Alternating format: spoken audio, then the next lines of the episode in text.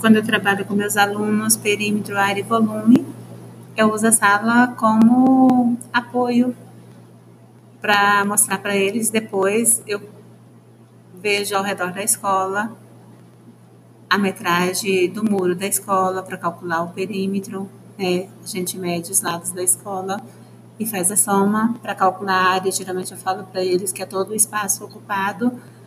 Aí eu mostro para eles o piso, a gente mede o piso da sala e faz a multiplicação de um lado pelo outro. E quando é volume, eu geralmente explico para eles que a gente tem que calcular a área da base, que no caso é o piso, e multiplicar pela altura da sala de aula, assim que eu trabalho com meus alunos. E depois uso outras figuras geométricas, prismas para poder explicar.